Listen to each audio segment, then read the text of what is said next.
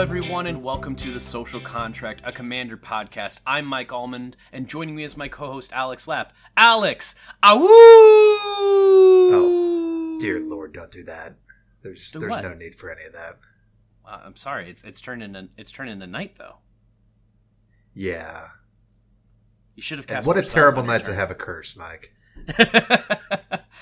Alex, let's go to Innistrad. Yeah, let's let's return to Innistrad and let's talk about uh, a lot of cards in this uh, Innistrad Midnight Hunts and Midnight Yeah. Hunt Commander set that really uh, tickle our fancy as political and social cards, maybe even some group hug cards and removal stacks, symmetric effects. Mhm. everything that's within our purview, we're going to be talking about not just all of the new commander cards and all the new commanders. So if that sounds interesting to you, I think we're going to have a really fun time this episode, Mike. And as a reference, let's talk about the last couple of sets here. Yeah. So I love Dungeons and Dragons. We didn't have a ton to It play didn't with have as far as our stuff. podcast. Yeah. Right, no, exactly. No politics, nothing new and interesting for our podcast specifically. Right. Which now seems a little bit weird to me to say out loud. The game about sitting together and Right. like playing a game with your friends and making things up as you go along and improv had the had a very small amount of cards that were all Yeah, we've about definitely been getting Yeah. more social effects yes in recent years than we have in past years. Right. Well, I was going to say in the in the set before that, you know, or well, I don't know if it was before because there's so many things that There's so now. many sets. But but Strixhaven that had a good amount of stuff, It but that's also because one of the commander decks Right. was very specifically Yeah. about The politics. Silver So- Quill deck was a political deck, so Absolutely. kind of tipped But- the scales. But here's the crazy thing: uh, we've got a ton of cards to talk about for this set. We do, we do have a lot of cards. All right, so before we get into all of this, we have a new mechanic. I mean, we have a new mechanic because now it's an actual keyword as opposed to just being a thing that happened. Um, and there's some triggers on some cards that care about. I don't. Alex, uh, we're gonna go into our uh, uh, uh, judge judge's corner here. Uh, explain the daybound nightbound thing to me. Yeah, Mike. Um, on first glance, Daybound and Nightbound just looks like a fun implementation or twist on transforming double face cards, which are cards that have a uh, effect on both the front and the back face. But this is a little bit different than we've seen before, and part of the reason why cards like Moonmist, which is a uh, transform all uh, humans werewolves I, I don't have that card in front of me but very Mhm. popular werewolf, werewolf card that doesn't work with uh, with these cards because these cards have the new mechanic of daybound and nightbound and day and night as two different states of the game um if a creature is daybound then it's going to enter the battlefield uh on its day side and it's going to be constantly looking uh, just as the game state is constantly looking to see if a player casts no spells. And if it becomes daytime and a player casts no spells, then it becomes nighttime. And when it becomes nighttime, um, all uh, daybound and nightbound permanents that are on their day side will flip to their night side.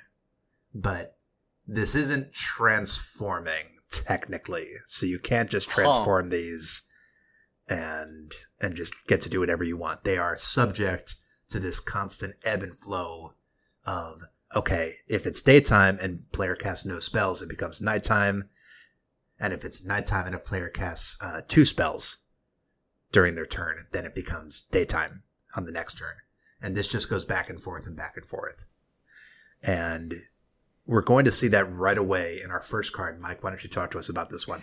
I like this one, and I need to figure out if I actually love it. Uh, Okay. Brutal Cathar, uh, two generic and a white for a two-two human soldier werewolf. That is a lot of creature types.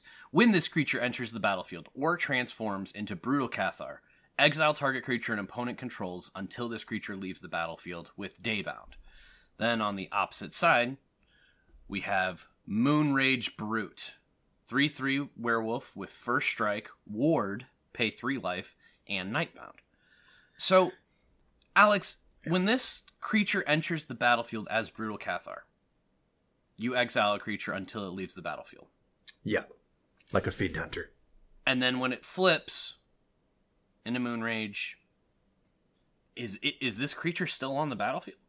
This That creature creature is still on the battlefield. When a permanent transforms, it has not entered nor left the battlefield. It remains on the battlefield and it has changed its state.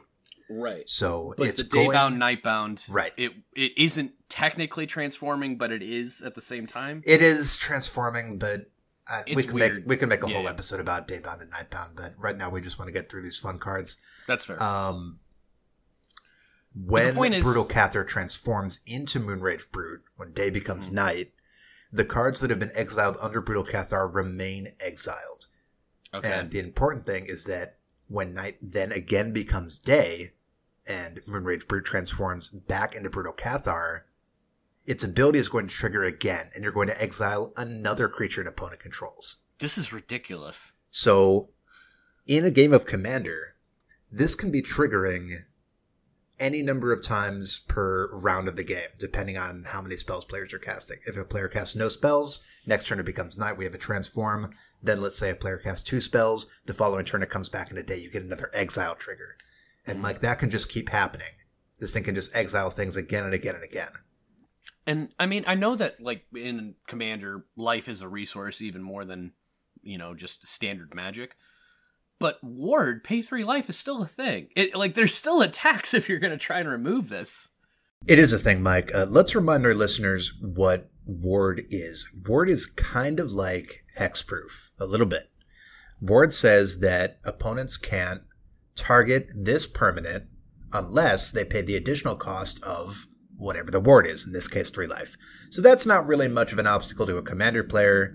Um, Oh, however, it it seems interesting to me to want to play spot removal on a three mana creature um, but it almost kind of seems inevitable at the same time, right? It's going to keep Yeah. building up value. Just you don't even have to do anything. Just as the natural uh, state of the game progresses, people sometimes cast two or more spells. Sometimes they cast no spells, and this will just keep transforming and keep exiling things as long as people haven't spot removed it. And eventually, somebody will feel the need to, and then they burn a spot removal on a two-two creature, which is really funny to think about. Right.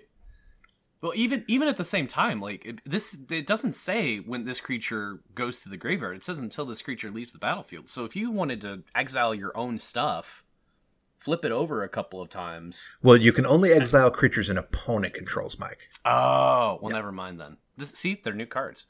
Speaking of new cards, let's move on to the next one. Absolutely. Now, it before we do that, let's Okay. keep this in mind. Uh, Brutal Cathar is a Boros color identity card. Yes. Even though we're talking about it in white, just because that's how our script is sorted here, because the back face has the red color indicator and the red border, we know that this is actually a Boros ID card. It can only go in red, white plus decks. There you go. Okay, yeah, let's go on. So, next card that we want to talk about here Celestial Judgment. Four generic white white for sorcery. For each different power among creatures on the battlefield, choose a creature with that power. Destroy each creature not chosen this way.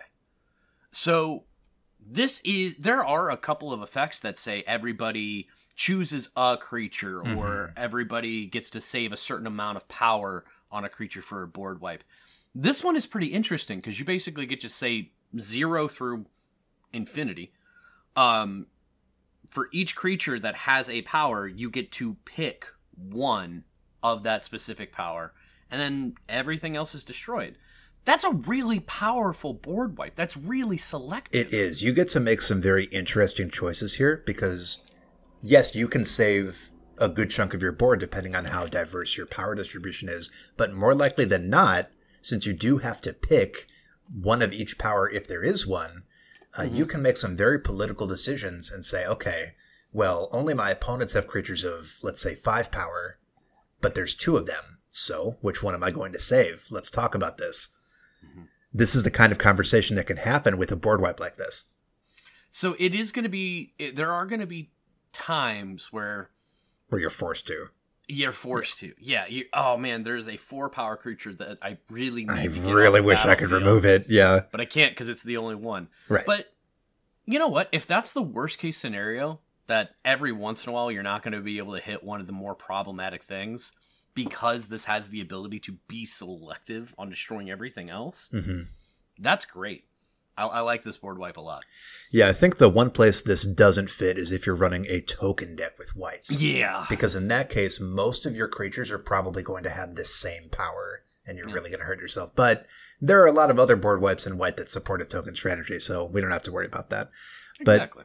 Mike, I would like to actually move to the other board wipe that's in Okay. this set that I think Sure. is it's less political, but the power level is much higher. And that's Blasphemous White. Yeah, Blasphemous White. Vanquish the Horde for six white white. That's eight mana. It's a sorcery. This spell costs one less to cast. For each creature on the battlefield, destroy all creatures.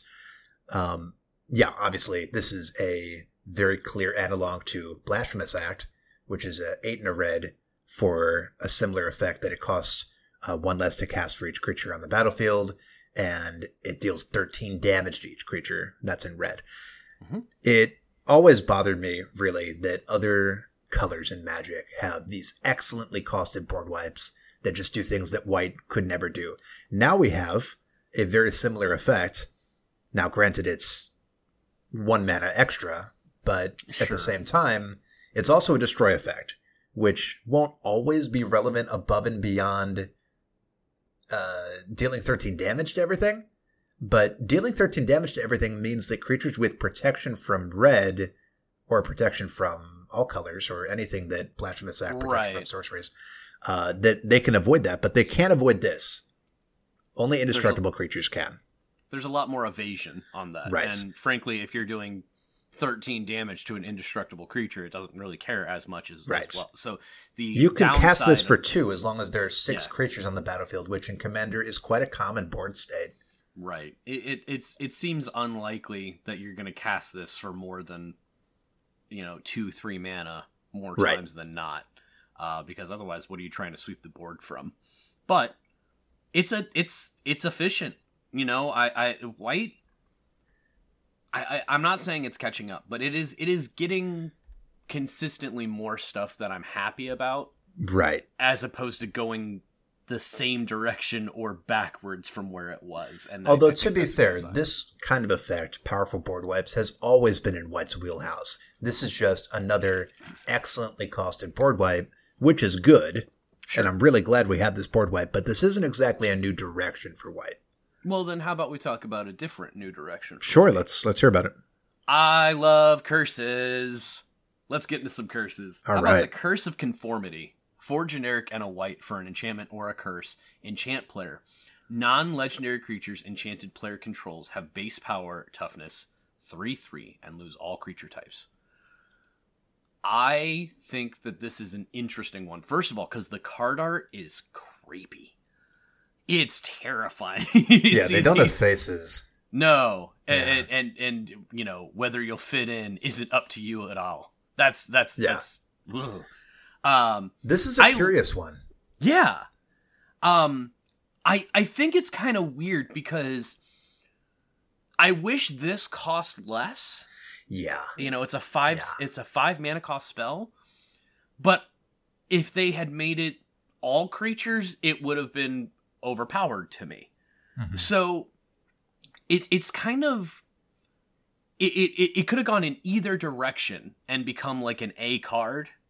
I think now it's probably like a B minus C plus, but it still does some interesting things. It's important to look at this through the lens of a silver bullet, which is how I look at curses.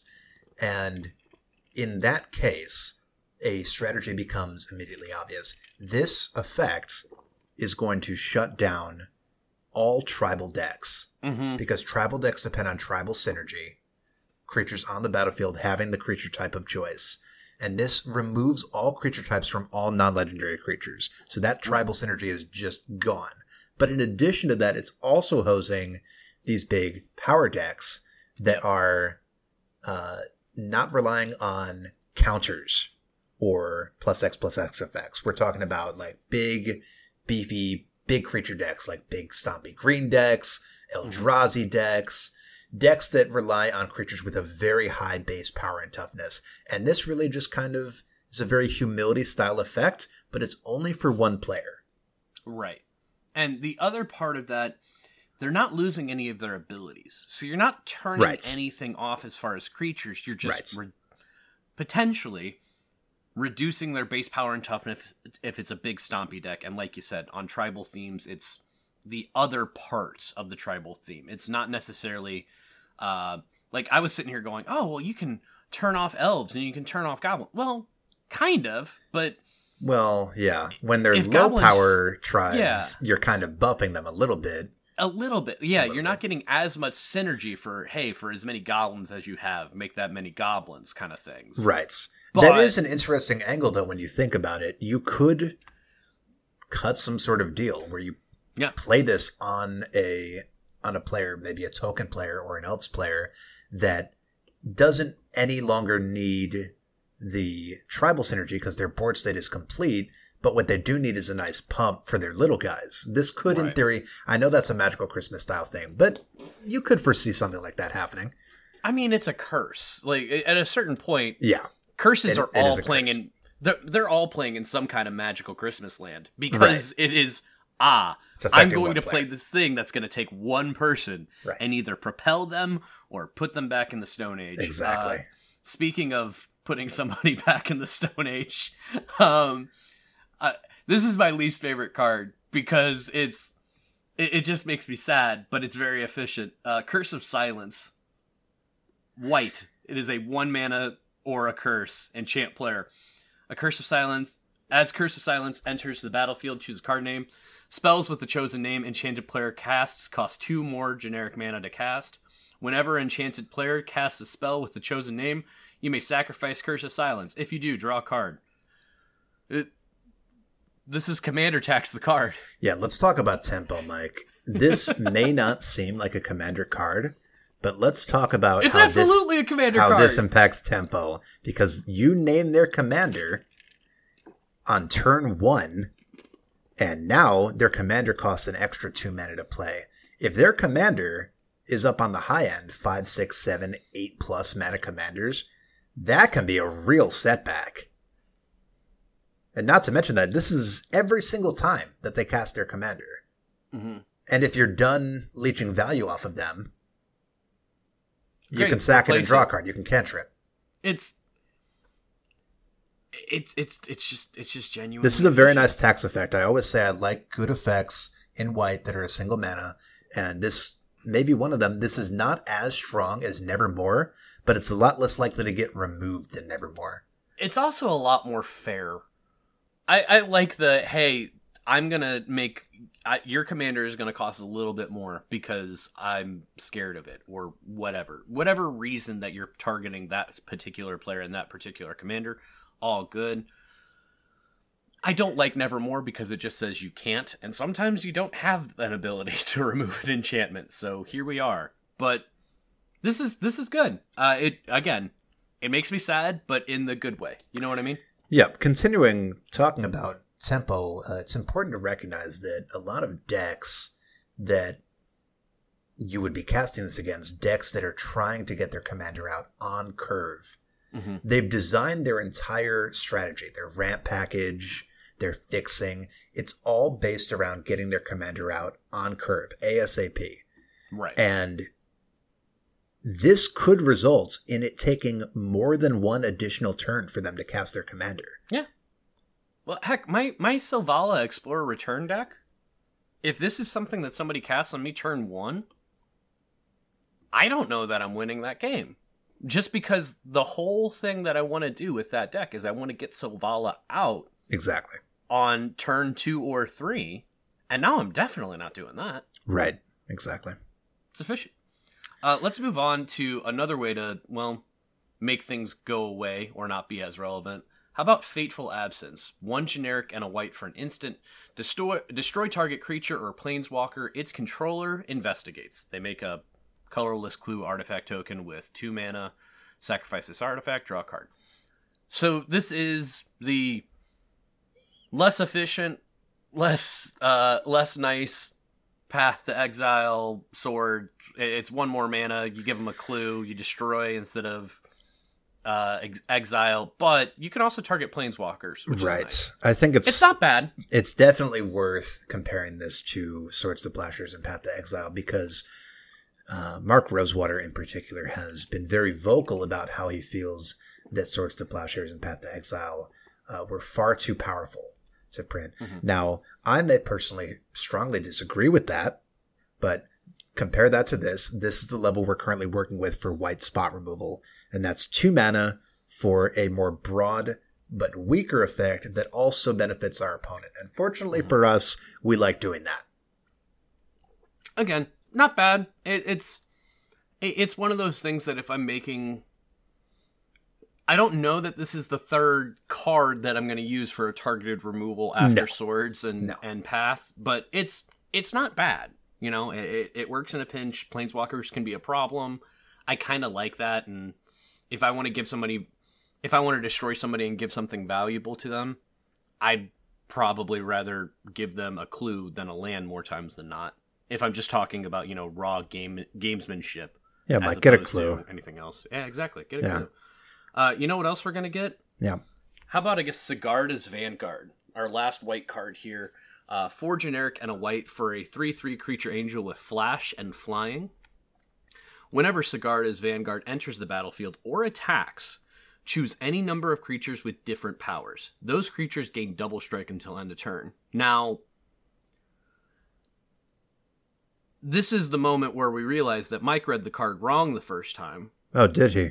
Yeah, because I, I I read the enters the battlefield and I'm like, oh, cool, combat trick. I like it. You know, you can do a combat trick on somebody else's turn, give all their creatures double strike. That's awesome.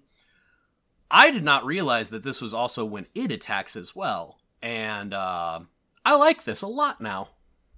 Yeah, this is. I think that most people, when they see this, are thinking this is pumping the board, like a Craterhoof style effect. But when we see this, this is a very duelist heritage style combat trick Mhm. where you can flash it in and say, well, this combat, all of your creatures are getting double strike and you're about to blow them out. Yeah. Yeah, this is this is every uh, you know any given player can have an alpha strike Right. as far as I'm concerned, and I I love that. That's really good. I And like you it. know what?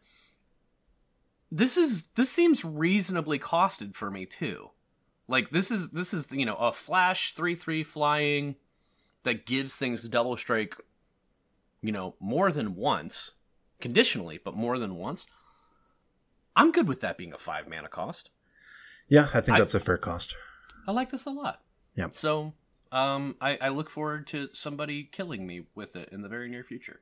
Um, let's go ahead and move on to blue here, and let's start with the curses because it's fun to start with the curses, right? hmm Curse of Surveillance, four generic and a blue, or a curse enchant player at the beginning of enchanted player's upkeep. Any number of target players other than that player each draw cards equal to the number of curses attached to that player. I guess if we're going to pick on somebody, we're going to pick on somebody hard. Yeah, this is a more highly costed curse, like the white one. This is five mana, but it's very clear this is meant to go into a curse deck. Mm-hmm. This is meant to support other curses, and not only that, but not only can you start to hose the player that you're cursing, but now we get to make political decisions about who else at the table gets to draw cards, which is a very nice effect to have. It's, you know, it, it, worst case scenario here. It's a, it's a five mana. It's a five mana curse that everybody else gets to draw one card other than the player you curse. I think that the value on this is very low, need- unless yeah. unless you're running a curse deck, Right. and we'll get to that. Yeah. It's it's again. It's I I don't I it, it seems narrow. You know, you have to be running curses to to run this, and I'd feel like most of the other curses. I, I, I could see them in other decks. I'm not sure about this one, but I do. You know, it's it's it's cool. It's got creepy art where the hand has a bunch of eyes popping out of it. It is Didn't like creepy, yes. Um, so let's move on to a Uh, less creepy, but more terrifying card and card art with Curse of Unbinding. Uh, six generic and a blue, so seven mana cost spell for an or a curse enchant player at the beginning of enchanted player's upkeep. That player reveals cards from the top of their library until they reveal a creature card. Put that card onto the battlefield under your control. That player puts the rest of the revealed cards into their graveyard. That's just pretty insane value. Yeah, I don't know if I would say it's insane value because this is a seven mana curse, but I would say this is an appropriate amount of value for the amount of mana investment Mhm. because you're not just denying that player a bunch of cards into their graveyard and taking their creature that's nearest to the top of their library. That creature is also going to you, and you're casting it. Well, you're not even casting it; you're just putting it on the field for free. And depending on the player you're putting this on, you're putting this curse effect on. This can be extremely explosive. Exactly. This reminded me of uh, what is it, Mind's Desire? Yeah. Yeah. Yeah. Uh, that's that's kind of the vibe I was getting from it. The so most of the time when I see something like this, I I don't know if it's actually true, but I usually associate it with at my upkeep, I'm gonna get to do this thing, which means it has to survive an entire turn cycle for me to actually get the benefit. Mm-hmm. So the fact that I could do this to the player to my left, pass, immediately get it, Yeah, that does feel pretty good. that is very notable. Um, but then you think about it. There's, I, I don't. in my- It's not every deck by any means, and it's not every play group. But I'm in a couple of play groups where, hey, this deck revolves around getting these two creatures out. and those are the only two creatures in their Those deck. are the only two creatures. So Oh, I'm gonna take one of them. yeah, they're done. you know, they're just so- done. Yeah, and that's the end of the game. So this is this is a pretty cool.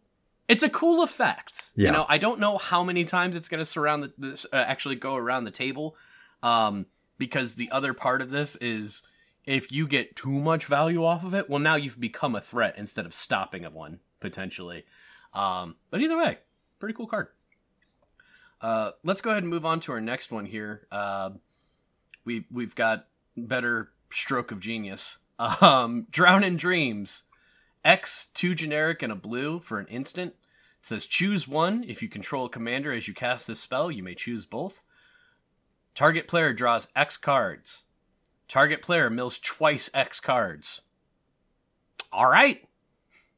Here we are. Yeah, strictly better stroke of genius. yep. Yeah. That that's it. That's all there is to say about this. They made better stroke of genius, Drown in Dreams. There you go. Uh, next card here is Spectral Adversary. One generic and a blue for 2 1 creature spirit with flash and flying. When Spectral Adversary enters the battlefield, you may pay 1 and a blue any number of times. When you pay this cost one or more times, put that many plus 1 plus 1 counters on Spectral Adversary. Then up to that many other target artifacts, creatures, and or enchantments phase out. Alex, this is nuts. Yeah, this is a flash two mana creature that basically says you pay two mana any number of times, and phasing out is a very powerful effect. It doesn't Mhm. remove that permanent forever, but permanents that normally resist being removed through being indestructible, for example, are completely powerless to being phased out. The, this card is everything go take a nap. Yeah. Like it, it, it's okay. You just need to go somewhere else for a while, If you which I want love. to hit a lot of stuff, you're going to need a big mana investment, but you don't necessarily need to hit a lot of stuff. Right. And this is an instant flash with flying. You can basically hold this up in the same way that you would hold up a counterspell or a Cyc Rift. Right. I mean, even if it's the other way to consider this is is this a four mana like this can be a four mana ensure that you're gonna win the game if there's something on the board that you have to remove to be able to get through. Right. It is a four mana, this thing is going to become a problem, so I'm gonna make it go away. It's it's low side is pretty solid, and its upside is a lot is a lot higher. So I I, I kind of dig this card because it's good in pretty much every phase of the game. So I like it. Let's move on to our last one here. Visions of Duplicity. Two generic and a blue for a sorcery. Exchange control of two target creatures you don't control. We always love these effects because it's silly. It also has flashback. Eight blue blue. This spell costs X less, to, X less to cast this way, where X is the greatest mana value of a commander you own on the battlefield or in the command zone. Yeah, wow. So it's never going to cost eight blue blue. a, uh, a sorcery flashback cycle that basically is saying, hi, run this in a commander that has an enormous mana value, converted mana cost. Yeah. yeah. And you're going to flash it back for possibly, depending on your commander CMC, less than it costs to cast it. Yeah. I mean, it's it's one of those things where usually the flash the flashback costs are going to be, you know, significantly higher. For sure. E- even if this is something where you've got a a five mana commander. You know, I think that's a four or five is pretty. It's pretty normal. You know, run of the mill. Yeah. Right. If this is a three mana spell where you exchange two target creatures you don't control, and then a four or five mana flashback, that's pretty neat. Yeah, like we've it. we've talked about a lot of cards uh, that have been printed lately with have this uh, swap control of of things that you don't control, mm-hmm. which, I mean, how do you even begin talking about all the endless possibilities of shenanigans, politics, deals that you can do when you're exchanging mm-hmm. control of things and right. you're not even benefiting from it per se. Right. It's not like you're stealing something and giving them something bad back, and that's the most common use case. No, you have to play the game, play the social game, mm-hmm. if you're running this card, and I think that's just phenomenal. Absolutely, it's it's it's another kind of. I like having those kind of cards, and then people knowing that you're going to be able to recur it, because now everybody has to think a little bit more about what they're doing. Exactly. Um, so that's what we got for blue. Let's go ahead and move on to black. Curse of Leeches. Two generic and a black for an aura curse. Enchant player. As this permanent transforms into Curse of Leeches, attach it to a player. At the beginning of enchanted player's upkeep, they lose one life and you gain one life. It also has Daybound. Turn to the other side. We've got Leeching Lurker, a 4 4 Leech Horror with lifelink, and it's Nightbound. So it transforms back and forth. Talk to me, Alex. Yeah, Mike, this doesn't appear to be phenomenal value, but people like me who have decks that care about players losing any nominal amount of life or you gaining any nominal amount of life, that's life loss, life gain, and life drain decks, which mm-hmm. black is almost certainly going to be one of the colors in your deck. Uh, being able to proc that effect, to trigger that effect whenever you want to, as well as being able to move it between players pretty readily. That's normally an effect that is very difficult to do, moving an aura to another object. Very few things can actually do that without removing the aura and then bringing it back onto the field. So this is an interesting one. Obviously, again, losing one life, getting one life, it doesn't seem like much, but there are a lot of effects in the game of Commander that don't care about how much life was lost or gained, just that it happened. Just that it happened. Exactly. Yeah.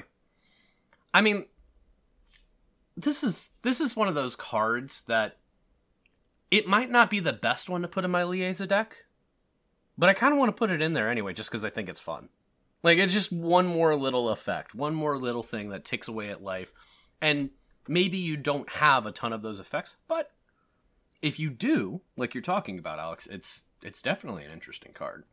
Um, moving on to our next curse here, Curse of the Restless Dead, two generic and a black for an aura curse enchant player. Whenever a land enters the battlefield under enchanted player's control, you create a 2 2 black zombie creature token with Decayed. It can't block, when it attacks, sacrifice it at the end of combat. There are several decks that I'm going to put this in. Yeah, this I is a like this a lot. This is a banger. Uh, immediate comparisons drawing to uh, uh, what is it? Valley of the what? What's the land? Land of the Dead. Land of the Dead. Or thank you. What, something. Field of the Dead. The Field of the Dead.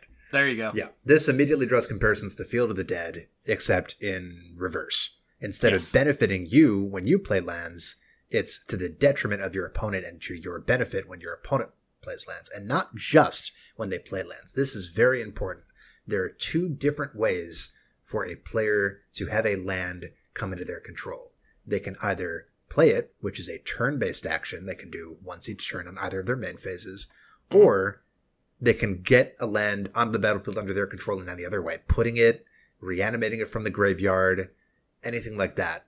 And the latter is a far more broadly encompassing definition that I'm really happy to see here because that makes this card much more powerful than if it said whenever Oh, yeah, a yeah. player plays a land.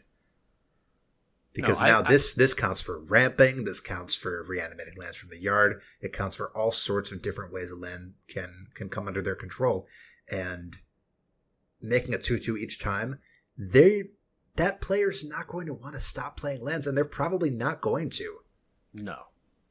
I, I'm I'm looking at this more in the yeah, it's a two two that doesn't block, and when it attacks, you sacrifice it at the end of combat. Right. A lot of decks. I mean, you look at that and you're, you're thinking like, oh, what what good is a bunch of two twos that can only attack? A lot Well- of decks are happy to just get a two two that they can just sacrifice for value.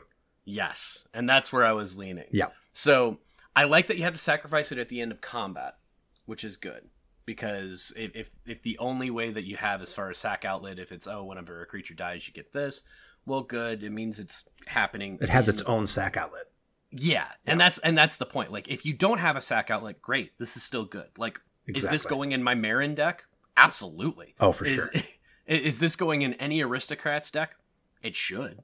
Yeah, this is an excellent curse. It's a really good card. Yeah. Agreed. Uh, let's move on to our next one. Um, the aptly named Eaten Alive. it's a black sor- for a sorcery, uh, so a one mana cost spell. But as an additional cost to cast this spell, sacrifice a creature or play three generic and a black. Exile target creature or planeswalker. Another one of those how efficient of removal do you want to go? Um, this is a black sorcery that exiles a creature or planeswalker. Yeah, this is for- extremely efficient. Yeah, for one and sacrifice a creature is great. Yeah. You're not paying Uh, huh. three into black. You're sacrificing a creature. Yeah, this is. And this is a insane. this is not a five mana cost. This is yeah, a common, Mike. yeah, This card's going to cost zero cents. yep. At least it's a sorcery. That's all I'll say. Right. 'Cause If this were an instant, oh it's, my it's, God. it's mythic as oh far as I'm concerned. God. Um, but yeah, it's just hey, let's let's do hyper efficient, do the thing that Black genuinely, eh, not genuinely, generally wants to do, and we're gonna give you some upside to it. Sacrifice creatures, cool. Also, pay one mana and you're gonna exile something. Gross. Um, this one it makes me very happy, except for the fact that it definitely would have gone into the Piru deck. Um, let's talk about Slaughter Specialist. One generic and a black for a 3 3 vampire warrior. When Slaughter Specialist enters the battlefield, each opponent creates a 1 1 white human creature token. Whenever a creature an opponent controls dies, put a plus 1 plus 1 counter on a Slaughter Specialist. Great! Yeah. Give people value. Yep. Here you go. Have some 1 1s. I, I, I'm going to go ahead and just connect the dots here that this this uh, this vampire warrior is going to uh, be feeding off these these little one ones that you're creating for everybody else because it gets bigger. Cool. I, I I like it. I would be overjoyed just to play this, sack and reanimate it over and over for Right. donating value. This is one of those recurable would be would be funds. I, I almost you know if it This dies, is a, a new hunted creature. Yeah, Hun- hunted Wumpus, hunted uh, all that other stuff. But it's two mana. it's two mana. It gets bigger, all that good stuff. This is this is not the hunted. This is the hunter Right. Exactly. type, which I kind of dig. the other important thing is that uh, the death trigger is whenever a creature an opponent controls dies, not non token. Yep. And a lot of these effects specify non token because it's really easy to get rid of a lot of tokens. So you can make this girl extremely big. I'm a big fan. It, it is it is a cool effect. I dig it. Uh, let's move on to one of the weirder cards as far as the amount of stuff that it does. But I'm very I like it's it's it's genuinely just good. Uh, the Meat Hook Massacre. X black black for a legendary enchantment. When meat the Meat Hook Massacre enters the battlefield, each creature gets minus X minus X until end of turn. Gross already. When a creature you control dies, each opponent loses one life. Whenever a creature an opponent control dies, you gain one life. So this is a board wipe that then sticks around and becomes an aristocrat's piece. Yeah, this is really something else entirely. It is.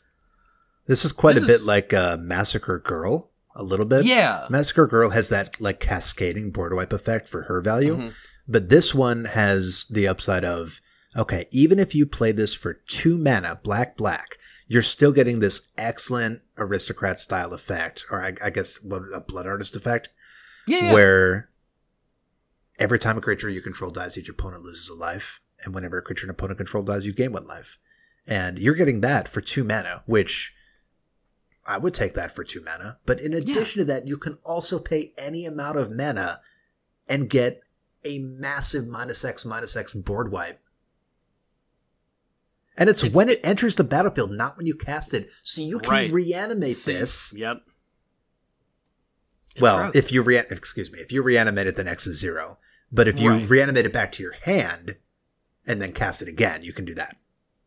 Well, and here's the other thing. This is a this is a when you cast it as a board wipe or you know to sweep some of the board at the very least. You get the benefit off of it right off the bat and You then do, it sticks around to keep you the rest of the benefit. Exactly. So yeah, this is this is really cool. I also am a big fan of any I'm a big fan of any board wipe where I can play around with it and it can be a okay, well I'm playing against tokens. So X is 1 Exactly. kind of thing. And then And then you're going to the gain that of- much life. Oh, that's that's pretty that's pretty nice. Yeah. Um, let's go ahead and move on to the Vengeful Strangler here. Um, the Scranton Strangler. Uh, one generic and a black for a 2 1 human rogue. Uh, Vengeful Strangler can't block. When Vengeful Strangler dies, return it to the battlefield transformed under your control. Uh, under your control, attached to target creature or planeswalker and opponent controls. And it transforms into Strangling Grasp. Enchantment Aura, enchant creature or planeswalker and opponent controls at the beginning of your upkeep. Enchanted Permanent's controller sacrifices a non land permanent and loses one life.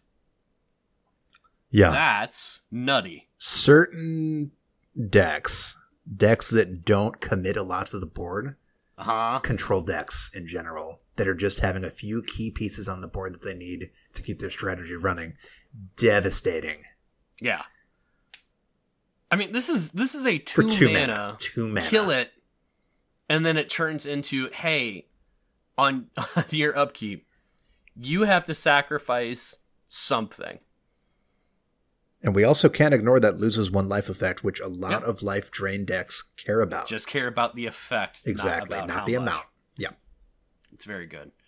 Uh, let's uh, finish up black here with Visions of Dread. Two generic and a black for a sorcery.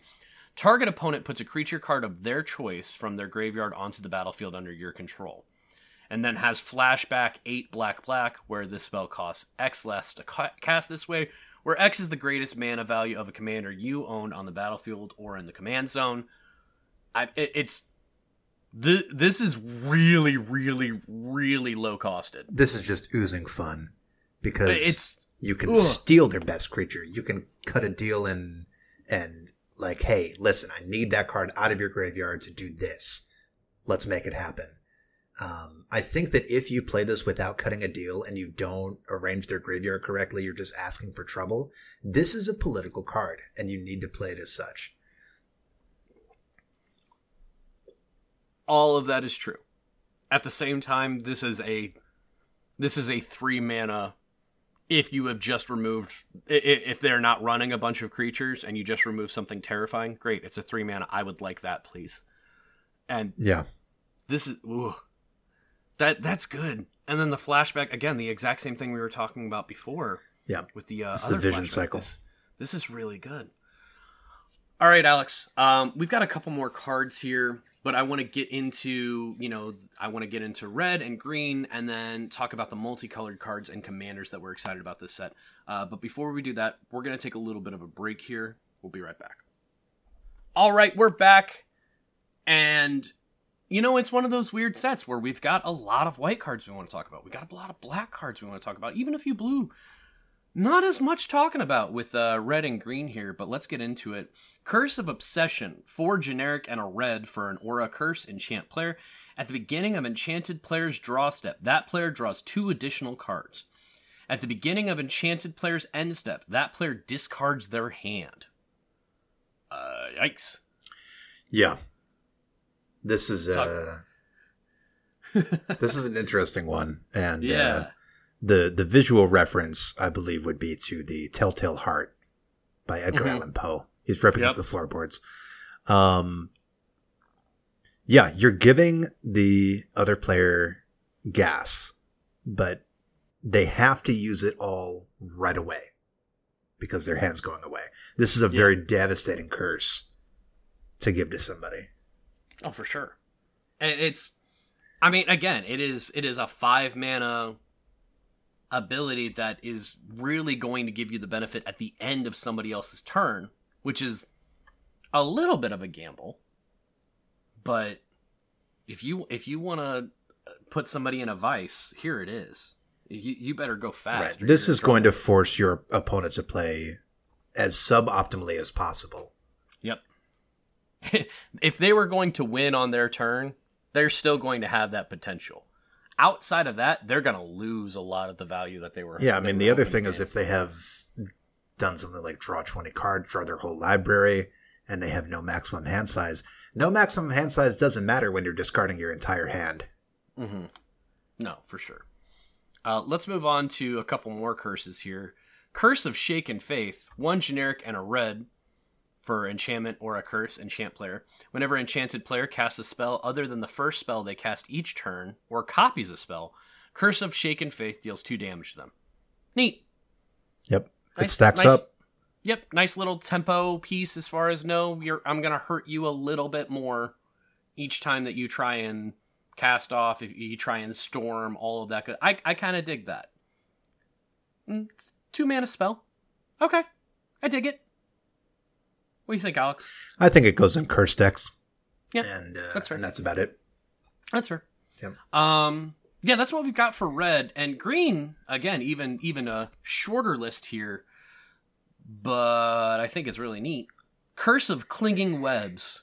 Two generic and a green for an enchantment or a curse. Enchant player. Whenever a non-token creature enchanted player control dies, exile it, and you create a one-two green spider creature token with reach.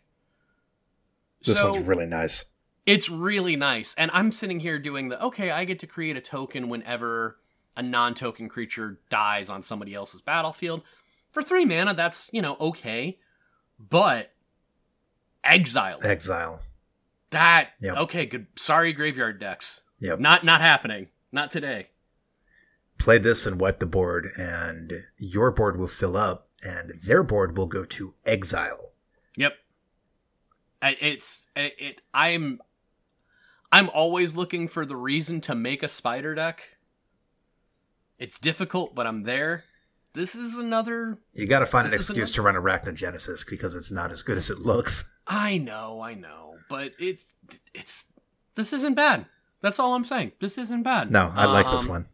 I, I like the you know the nope uh, graveyards are going to be turned off, and you have an incentive to kill things anyway. Not just because you want them to go away, but hey, if this it feels bad to have to target this thing if you're a recursion deck, you know. Oh, for but you have to. Yeah. You have to. Absolutely. You can't stick around.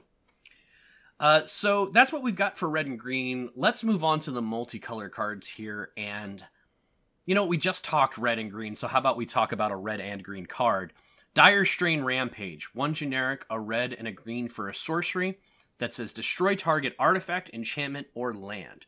If a land was destroyed this way, its controller may search their library for up to two basic land cards, put them onto the battlefield tapped, then shuffle. Otherwise, its controller may search their library for a basic land card, put it onto the battlefield tapped, then shuffle. It also has flashback for three generic red green. okay, this is destroy whatever is the most problematic non-creature, non-planeswalker on the board and give somebody some value off of it. If you destroy a land, great, they get two. You can target your own stuff if you want to do that. Mm-hmm.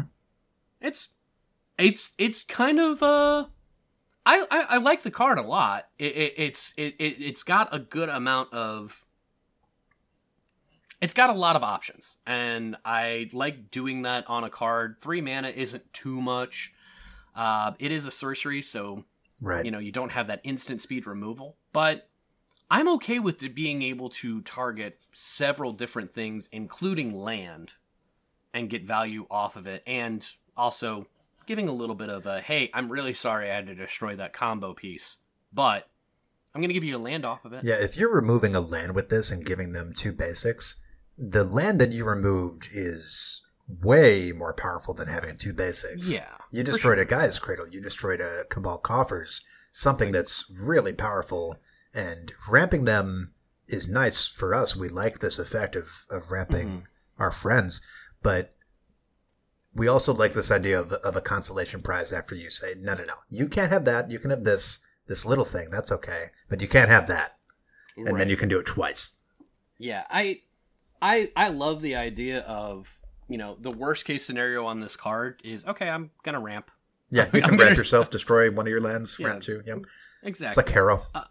Yeah, it, Yep. it's it's like Harrow, and, and again, the idea that hey, this is something where I can target lands or artifacts or enchantments, so it's not it's not as powerful as you know destroy target permanent, Mhm. but I lean towards liking this card a lot. Like that, even if it didn't have the you know destroy target artifact or enchantment part, there's still some decks that I'd run this in because if somebody has a glacial chasm and I'm playing a combat deck, I I I don't have anything I can do. Oh yeah, you got to deal with my glacial chasm.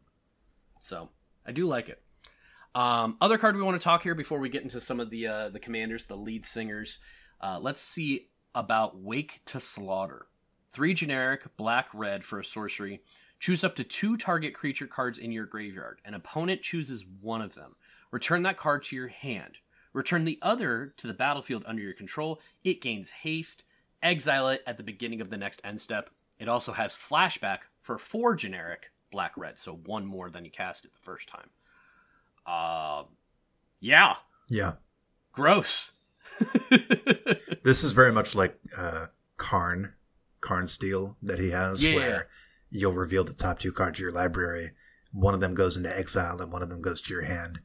Um, yeah, your your opponent's making a decision, but hmm the worst they can screw you over is not very much. Yeah, you're. The worst case is they're gonna pick the card that you want to be able to use for more than a turn Right. to go onto the battlefield, give it haste, and then exile. Oh no! One of the creatures that I had on in my graveyard is going to enter the battlefield and be able to do something immediately. Yeah. I can deal with that. And it is flashback. Flashback is just tacking on this extra value to this effect that mm-hmm. is already on rate, right? It's already on rate to reanimate something in black for five mana. Yeah, and it's it's it's not even like the flashback costs us a lot more. It's one mana it's one more. Yeah. to be able to do some pretty pretty good stuff. You know, especially. So here's my it's it's it's even choose up to two target creature cards. So at a certain point, you can even if you just really have to get one card back. Well, if you get one, it, it won't go to the battlefield. It'll go to your hand if you choose one. Right. Uh, sorry, I, I apologize. Yeah. Um, but yeah, that's it, again another one of those. The downside of this card is it's a little bit higher cost than I would normally like to play. That's fine because the upside is significantly higher, and you have Mhm. flashback and and and. Nice job. Good job, Wizards. Um, let's go ahead and move on to our our last cards here are commanders, and they all happen to be multicolored. Starting with Dennick, Pious Apprentice. White blue for a legendary creature, human soldier, 2 3. Lifelink. Cards in graveyards can't be the targets of spells or abilities, and it has a keyword, or it has an ability, Disturb. For two generic white blue, you may cast this card from your graveyard transformed for its Disturb cost. Other side, Dennick, Pious Apparition. Legendary creature, Spirit Soldier, 3 2 with flying. Whenever one or more creature cards are put into graveyards from anywhere, investigate. This ability triggers only once each turn. So you create a clue token whenever a creature card is put into a graveyard from anywhere once each turn. If Dennick, Pious Apparition, would be put into a graveyard from anywhere, exile it instead. There's a lot going on with this card, Alex. Help me out. I agree. There's a, I think there's a very clear gameplay loop that this card is meant to be played as. You're Mhm. meant to cast it from your command zone very early for two mana, white and a blue, and it has this anti graveyard effect, this grave hate effect. Tar- cards in Yep. graveyards can't be the targets of spells or abilities. That basically rules out any kind of reanimation except for mass reanimation like Rise of the Dark Realms. Right. Which Something that isn't targeting. yeah, and that's a really expensive effect. You don't usually see that effect very early. Um, this isn't going to outright hose graveyard decks, but it's interesting because you can either have it die or sacrifice it, and then have it go to your graveyard instead of the command zone, and then disturb him. And then he comes back with a completely different ability that uh, wants things to go to the graveyard and you're going to investigate each time that happens. Now it's only once per turn, but to be fair, this is a two mana creature, Yeah. and you're going to get those nice clue tokens. And then if the uh, the pious apparition dies, the back face, Mhm. then you'll exile it, put it back in the command zone, and cast it again. And this time for uh, Four mana. two two and white and blue, four mana. Yeah. So Which is the same as the disturb Exactly. cast it from the Exactly. graveyard. So I mean, every this is- other time Yeah. when you're disturbing him, you're paying this static cost. So it's Mhm. almost like you're getting your commander twice. And this is relevant even on the back face. He's still your commander. He does commander damage and all that relevant stuff for commanders. It's not a It's powerful weird commander, card. but this No, is this is a very it- new and interesting control commander. yeah, put it this way, like I don't know that I would be freaking out playing against this commander. You know, it's not one where it, it, I'm necessarily going to be, oh no, I have to be aware. But it does a, it does an interesting effect. It it it is it seems like one of those decks that I would like to pilot because I wanna I wanna be able to. Okay, I'm gonna cast my commander. We're gonna remove uh, graveyards from being able to be target of abilities. All right, now I'm gonna go ahead and uh, you know, it, all right, let's get it killed. Put it over. It it seems like it's a lot of the. If you could synergize it with the rest of your 99, it could be a fun commander to play. I don't know, again, like you said, how This- powerful it is. It's But- not very powerful. I think this is a very interesting build path. Yeah. because you're going to have these parts of your deck that are of a roughly similar theme, but they each are going to want. Okay, sorry, my boss just jammed me. Um, each of them are going to want a a different face of the commander, and I think the interesting thing is that if you were to use a legendary copy effect such as Helm of the Host on Dennick, and Okay. then um, you could, for example, sacrifice or destroy one of those copies, the new one you just made, perhaps, uh, or rather the original, because the new one's a token. Right. And the original goes to the graveyard, and then you'll disturb it. Now, now you have both faces of the commander on the battlefield.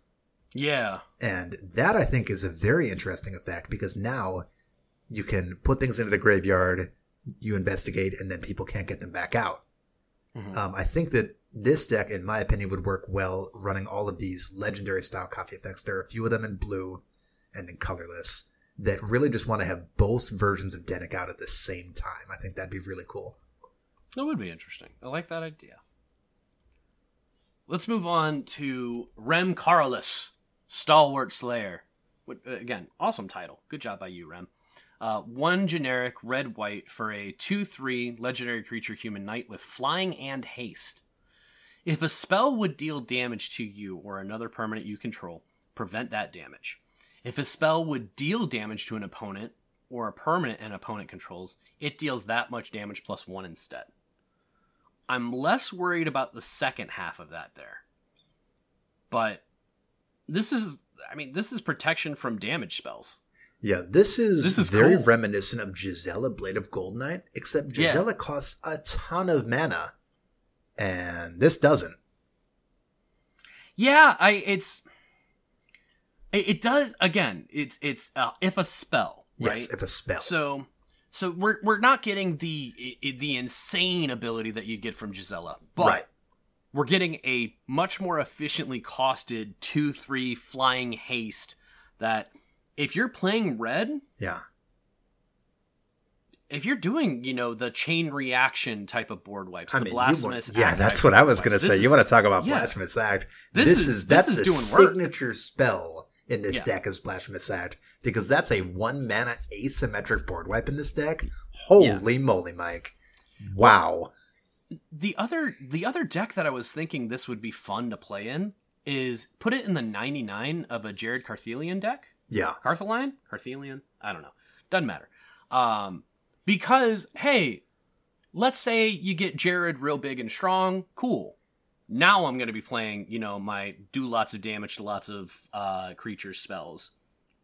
Or you still want to be able to keep a board state just in case you can't keep Jared out there. I. A flying 2 3 hasted creature that does a little bit more damage uh, whenever you you know it's not even man it's not even a spell you control Yeah, that's that's the other thing is that if Whew. another player happens to be running a damaging spell, um, it's they're going to leech extra value out of that, and that's quite nice as well. I think that this we're highlighting this in, in particular a because opponents can take advantage of it, but b because this is a Boros card that doesn't directly care about combat. And there Yeah. are very few Boros commanders that don't care about combat, Mike. i thought we were putting it on here because the art what what is Rem Karolus writing Yeah, on that's a good right now? question because it has the body of a horse and the Mhm. head and neck of a swan and the the wings wings, of Yeah. something. yeah So I'm not very well versed on uh, mythological creatures. So maybe one of our listeners who knows, like, is this a hippogriff? Like, what is this thing? is this a sensoir A sensuar? Like, let's move on to by far the most interesting commander in the entire set. we did that thing where we saved it for last Lynde cheerful tormentor i get very much like like the you know wicked witch of the woods vibes yeah, I And- mean, and, she's like, wearing a leather vest and corset and Yep.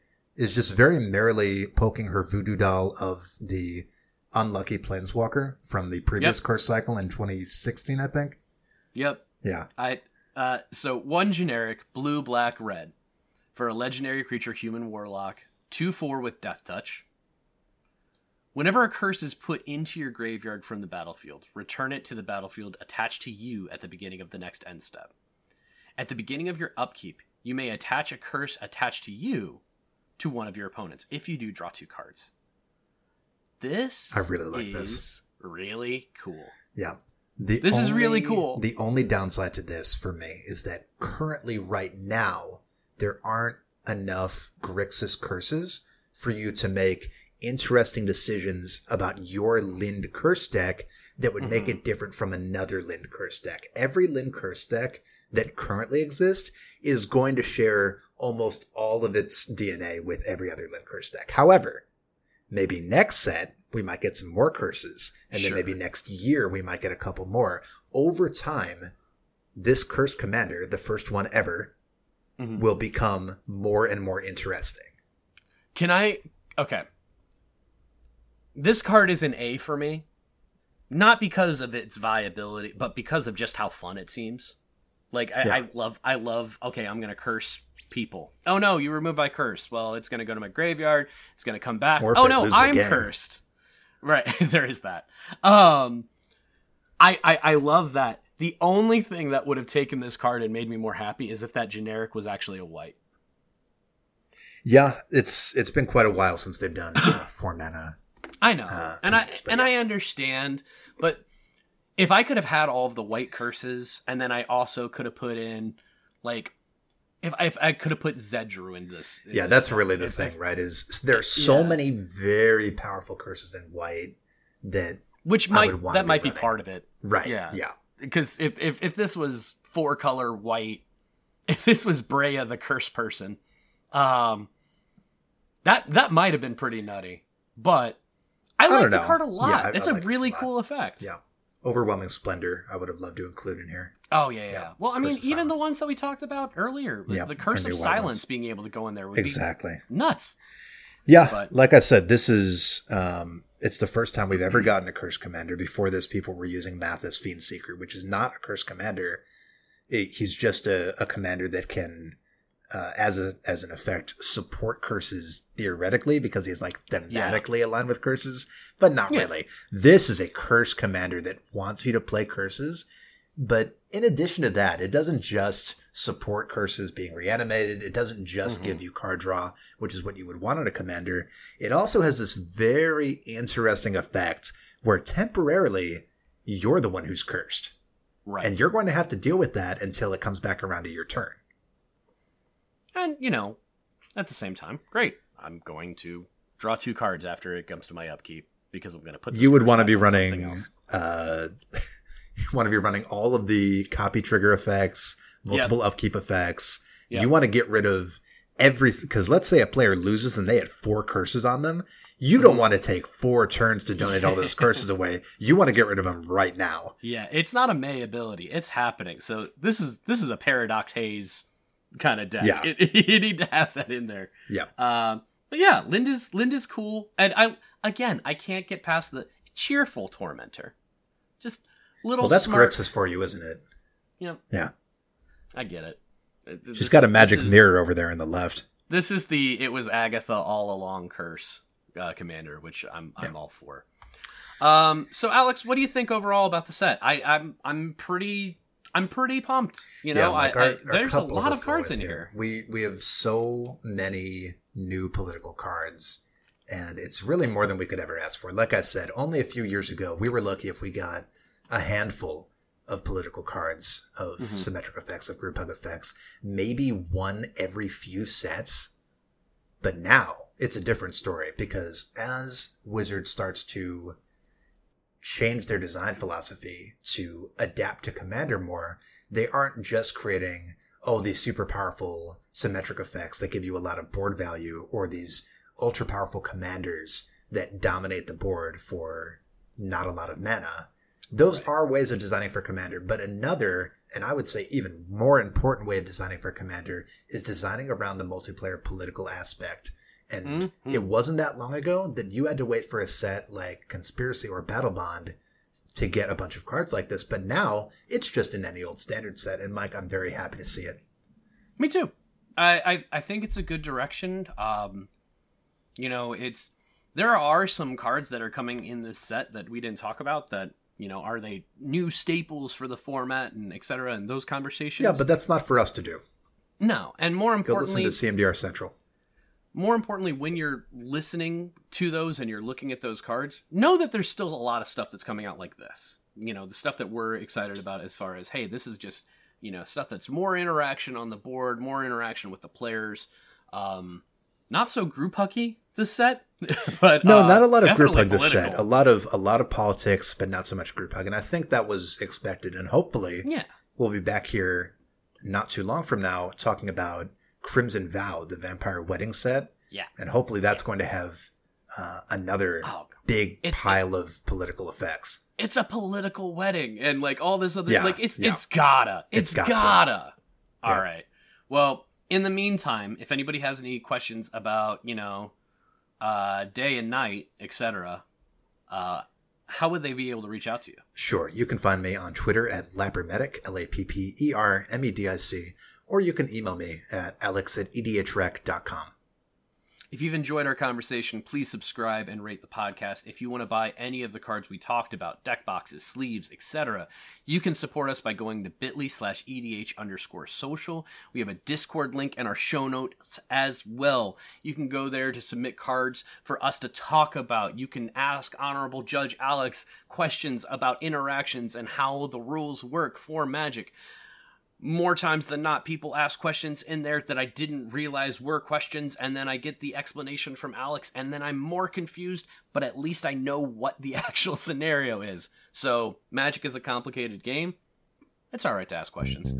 Follow us on Twitter at EDH underscore social or email us at the social contract EDH at gmail.com. Have fun with this set, have fun making deals curse your opponents, and if you're playing Lynde, curse yourself. But the point is, we'll talk to you soon.